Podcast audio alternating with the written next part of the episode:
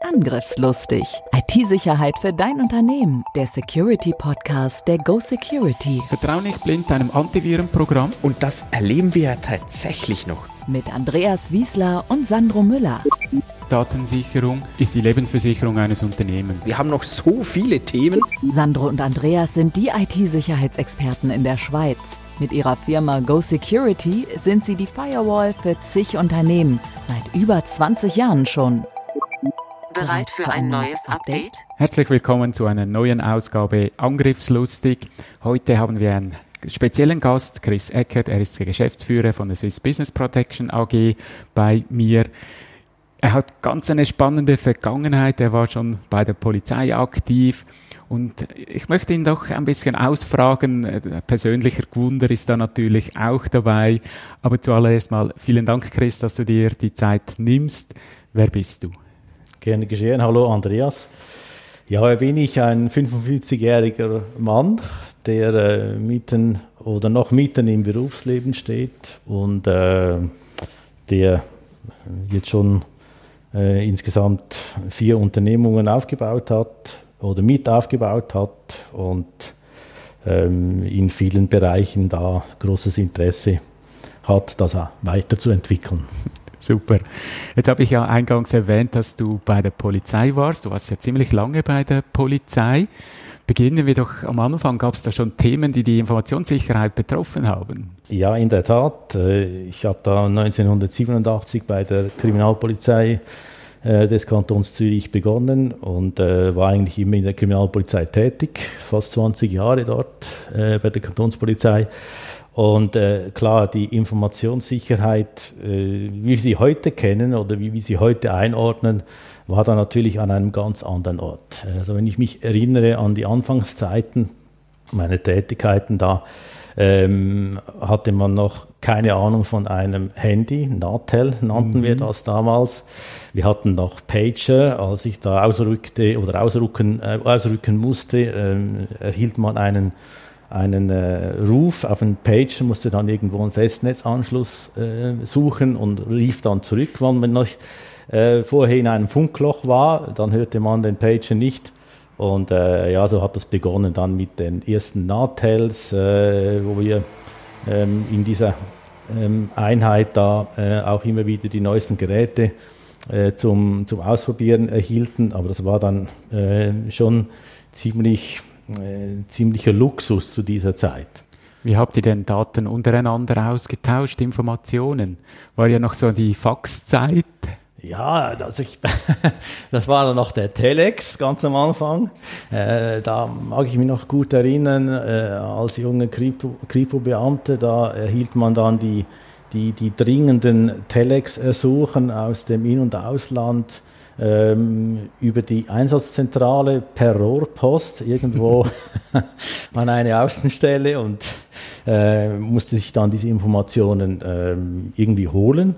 Und da, klar, ich, wie gesagt, ich war immer in der Kriminalpolizei tätig und die Fahndungen, äh, dieses relativ große Thema, das mich eigentlich immer äh, sehr interessiert hat, äh, die Fahndung und Erkennung auch ähm, von Phänomenen, ähm, ja, die lief dann sehr, ja, aus heutiger Sicht sehr stiefmütterlich ab. Das heißt, wenn man beispielsweise nach einem ähm, Raubüberfall irgendwo ein Fahrzeugkennzeichen hatte, dann äh, musste man sich dieses äh, übermittelte Kennzeichen per Funkspruch musste man sich dieses aufschreiben äh, oder man hielt dann irgendwo bei einem Polizeiposten und holte sich den Telex mit dem Ausdruck äh, und danach wurde gefahndet. Aber es ist nicht so, dass man weniger Erfolg gehabt hätte. Ähm, ich denke, man hatte ähm, wenige Informationen, dafür gezieltere.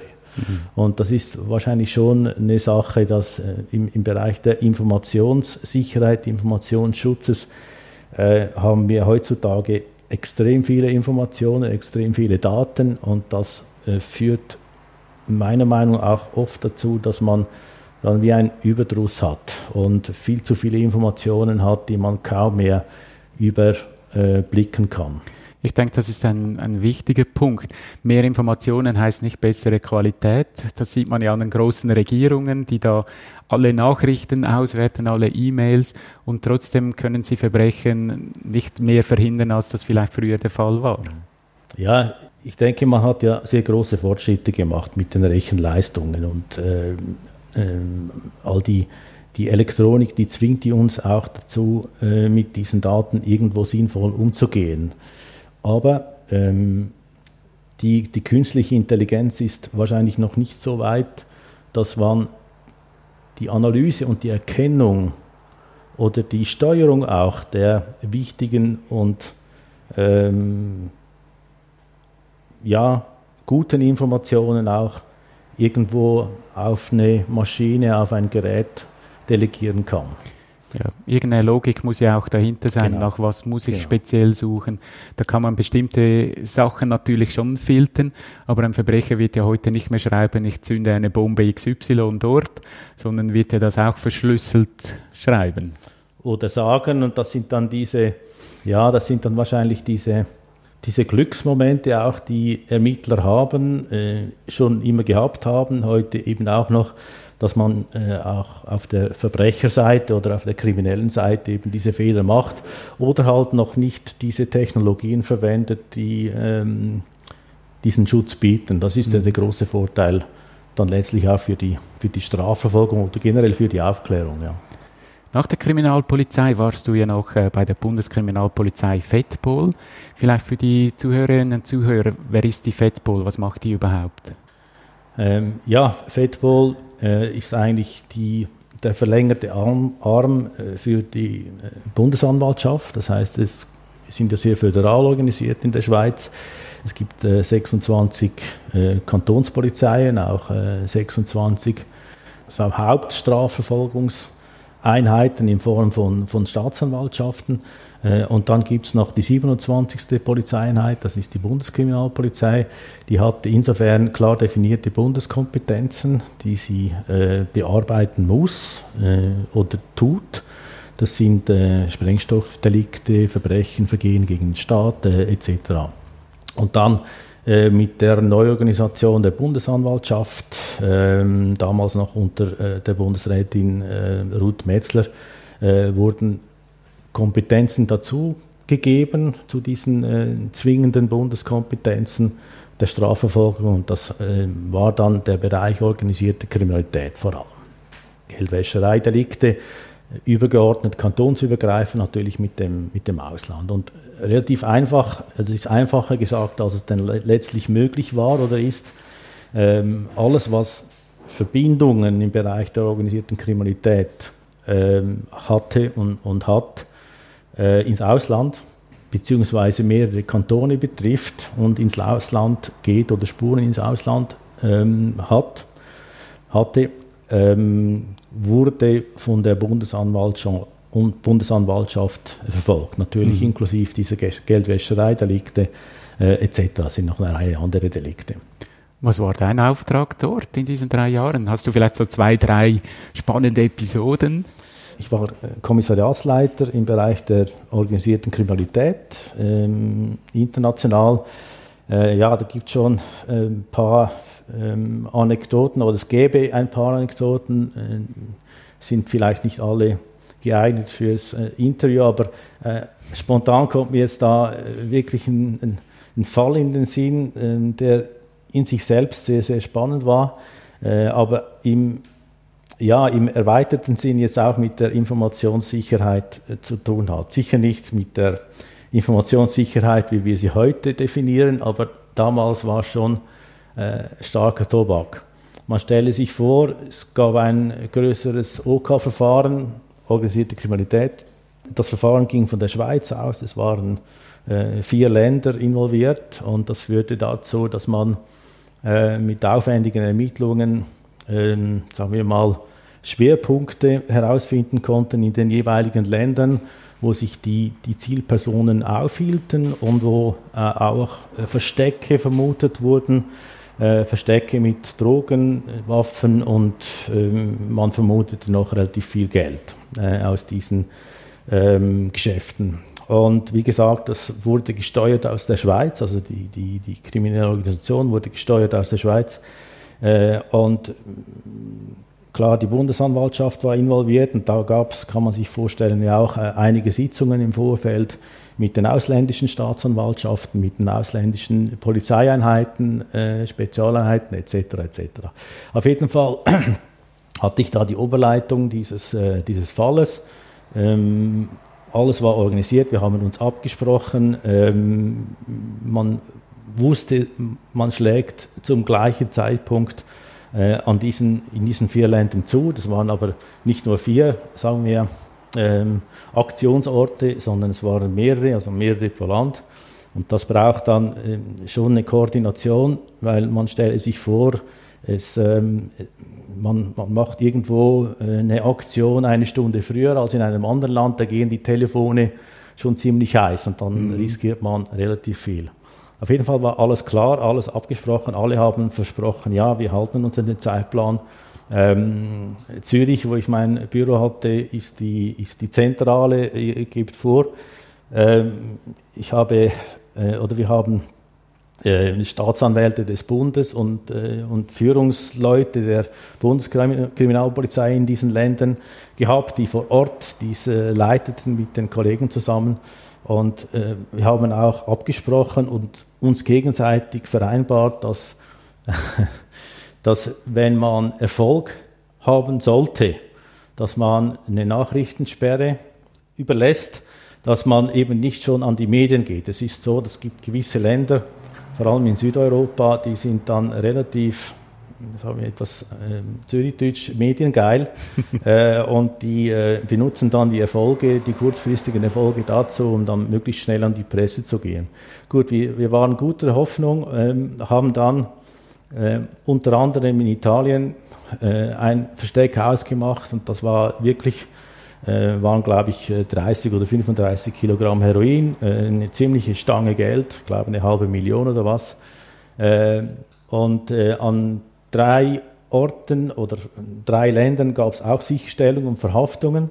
Und, aber in Italien war die, die, die, die größte Sicherstellung. Und ähm, das ging dann nicht lange, bekam ich ähm, hässliche Telefonate von anderen Ländern, von anderen Staatsanwälten, leitenden Staatsanwälten im Ausland, die mir da vorwarfen, ähm, wir hätten das überhaupt nicht im Griff, weil äh, die italienischen Medien würden schon äh, diese 35 Kilo in die Luft wirbeln und äh, man hätte einen Riesenfang gemacht in Zusammenarbeit mit der Schweizer Strafverfolgung. Super. So das war dann wirklich ein Teil der Informationssicherheit, wie man mhm. sich heute wahrscheinlich auch nicht mehr wünscht. Angriffslustig.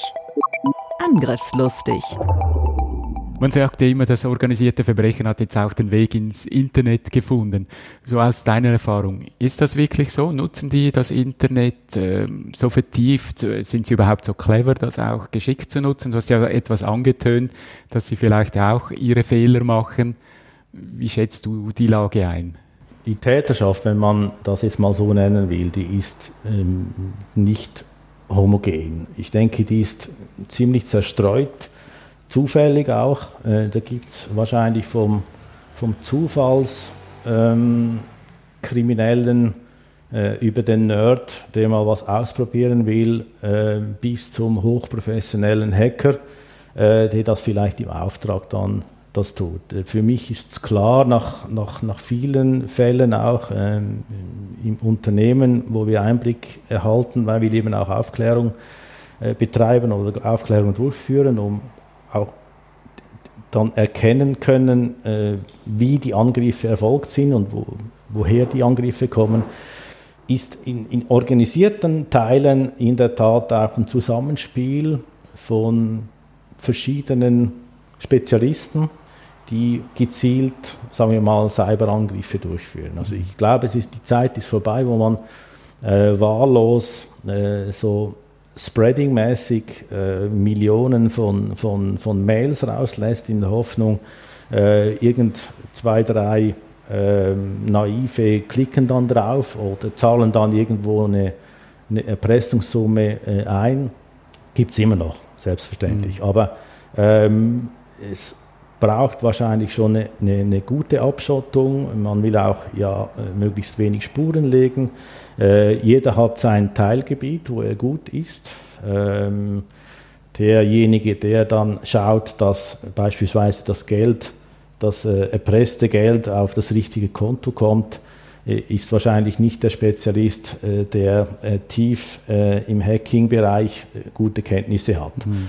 Und von daher äh, ist es wahrscheinlich extrem schwierig zu sagen, wie die Zusammensetzung ist. Das müsste meiner Meinung nach äh, auch irgendwann mal ähm, so weit kommen, dass man sich da wirklich Gedanken macht, äh, um äh, die, die, die, die Täterschaftszusammensetzung, äh, gerade jetzt beispielsweise im Deep Darknet, ähm, etwas tiefer zu verfolgen. Also die Täterzusammensetzung ist das eine, aber der Modus operandi, also das Tatvorgehen, äh, ist meiner Meinung nach auch etwas sehr Wichtiges, das man bisher kaum beachtet. Also wie geht die Täterschaft vor?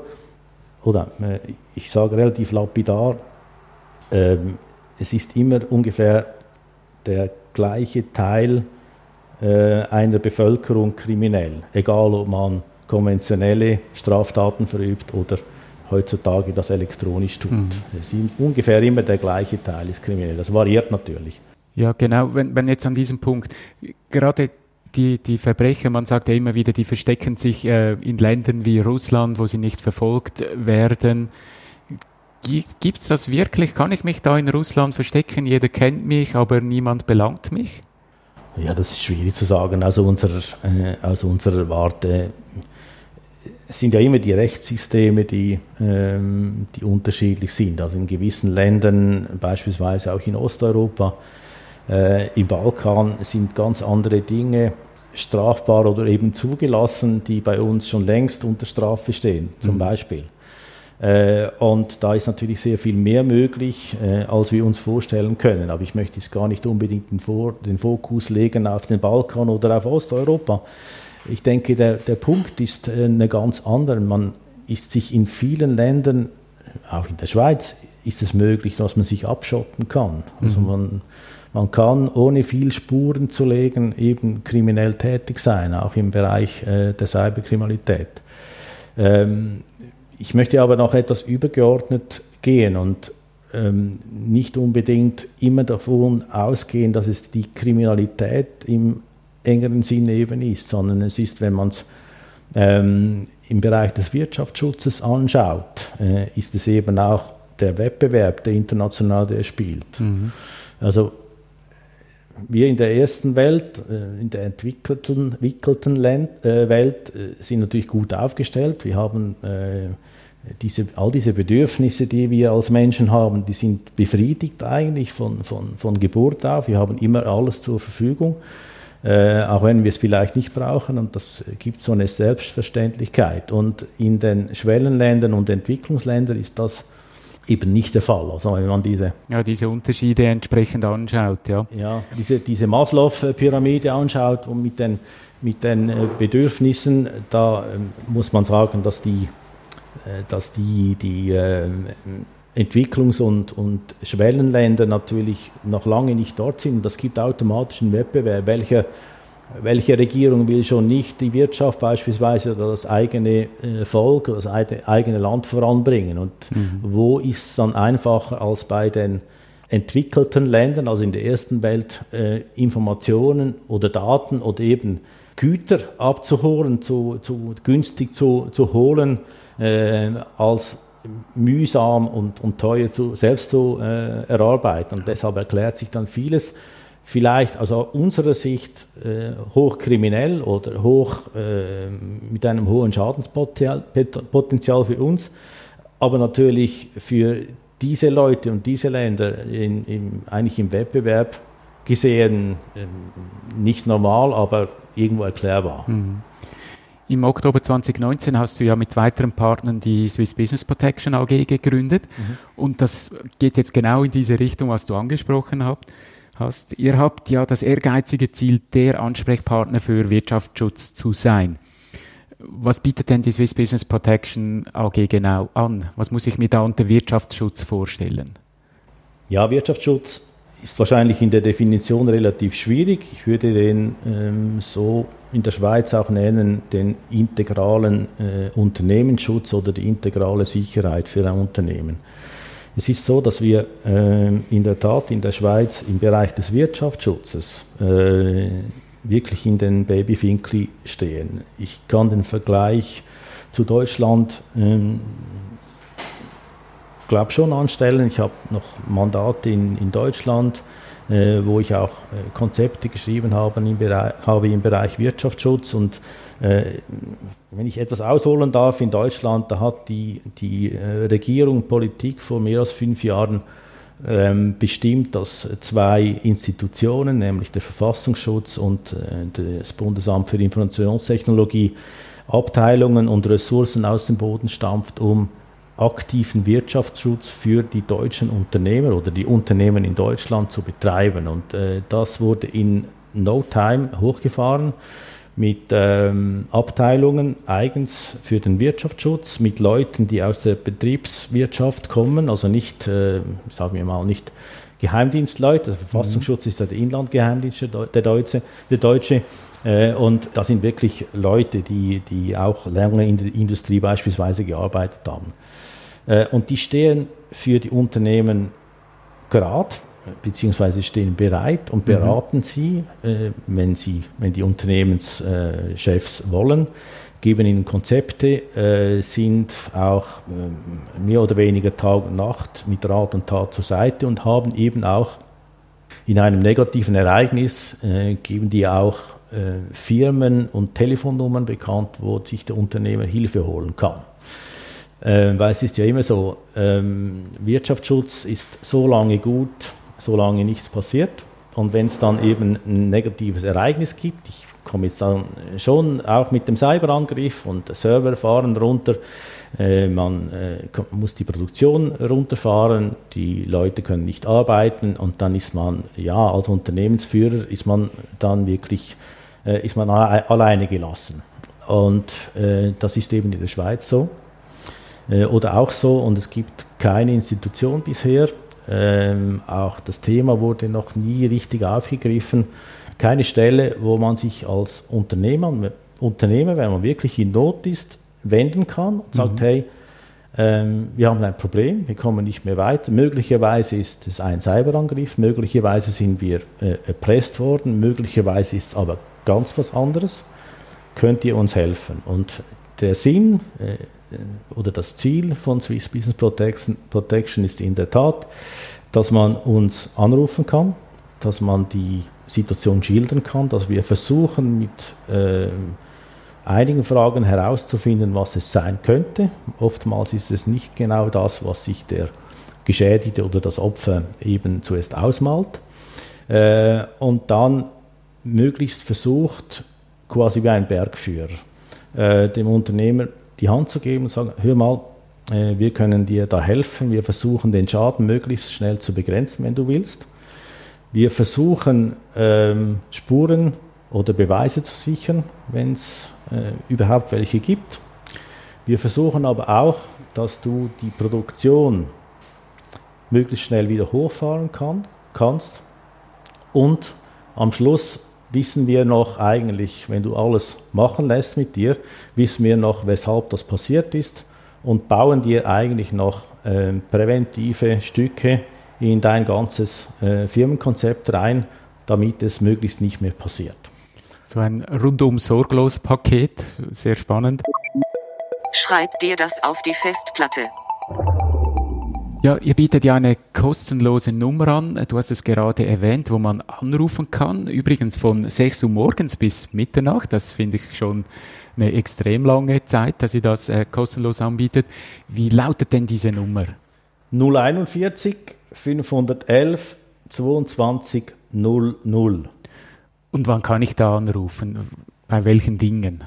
Ja, es gibt ja wenn man geschädigt ist äh, oder Opfer ist äh, als verantwortlich in einem Unternehmen, wir suchen vor allem äh, Kunden bzw. Geschädigte, äh, die in Unternehmen äh, eine gewisse Verantwortung haben, die erkannt haben, jetzt haben wir ein größeres Problem, dass wir nicht mehr einfach nur intern lösen können oder ähm, dass es vielleicht besser ist im Moment, wir suchen eine Hilfe statt abzuwarten, mhm. weil sich oft die heutigen Probleme nicht mit dem Aussitzen lösen, sondern eben, ähm, wenn man fremde Hilfe äh, suchen muss oder kann.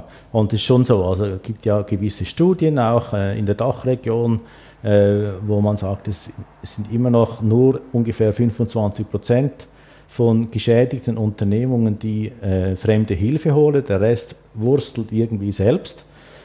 Es wursteln nicht alle. Es gibt auch mhm. Firmen, die gut aufgestellt sind, muss man auch sagen. Und noch ein größerer Rest, der wartet und hofft und bangt und äh, denkt, es löst sich von selbst. Und das ist eigentlich die schlechteste Lösung.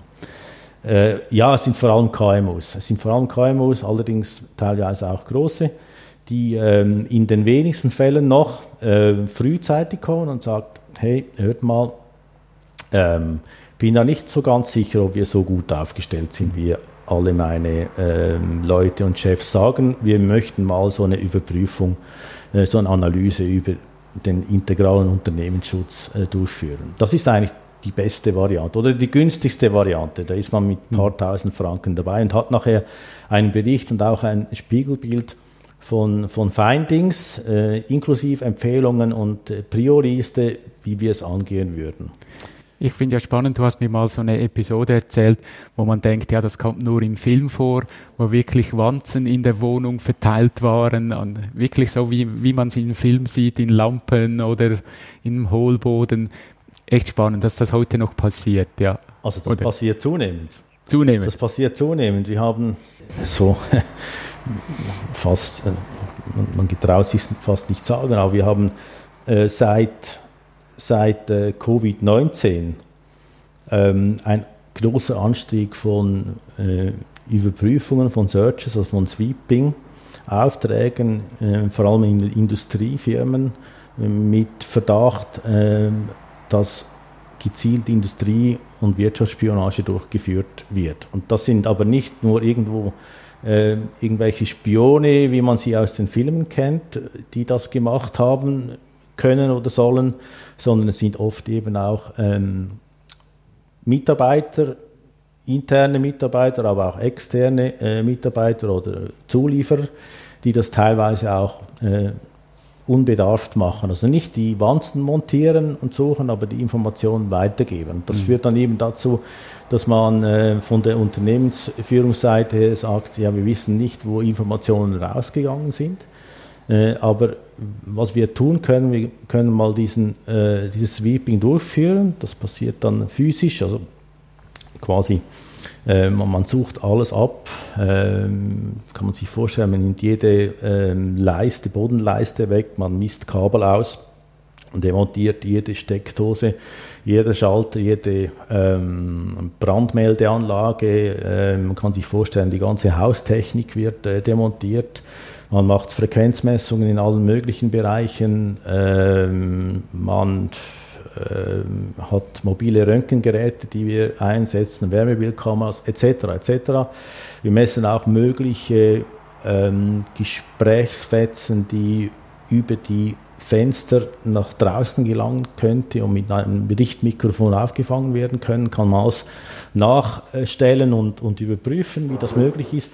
Das sind in der Regel sehr aufwendige äh, Untersuchungen. Und äh, ja, ich denke, wir, wir hatten noch nie, äh, noch nie, auch in meiner eigenen Firma, hatten noch nie so viele Sweeping-Aufträge wie dieses mhm. Jahr. Spannend, du hast ja gesagt, äh, das Geld ist heute im Mittelpunkt weniger äh, Diebstahl, wie man es von früher kennt, ich laufe irgendwo rein, sondern Informationen ist das heutige Gold. Absolut. Ja. Vielen Dank, Chris, dass du dir die Zeit genommen hast. Falls ihr es noch nicht gemacht habt, abonniert doch Angriffslustig. Hinterlasst eine gute Bewertung, da freuen wir uns immer wieder. Wenn ihr irgendwelche Fragen habt, stellt die uns, wir beantworten euch die sehr gerne. Besten Dank fürs Zuhören. Bis zum nächsten Mal. Tschüss. Angriffslustig. IT-Sicherheit für dein Unternehmen. Der Security Podcast der Go Security. Wie schütze ich mich vor Cyberkriminellen? Welche Passwörter sind sicher? Und was kann passieren, wenn ich gehackt werde? Bleib dran, abonniere jetzt den Podcast. Mehr Antworten gibt es in den nächsten Folgen mit Andreas Wiesler und Sandro Müller. Weitere Updates und Tipps auf gosecurity.ch.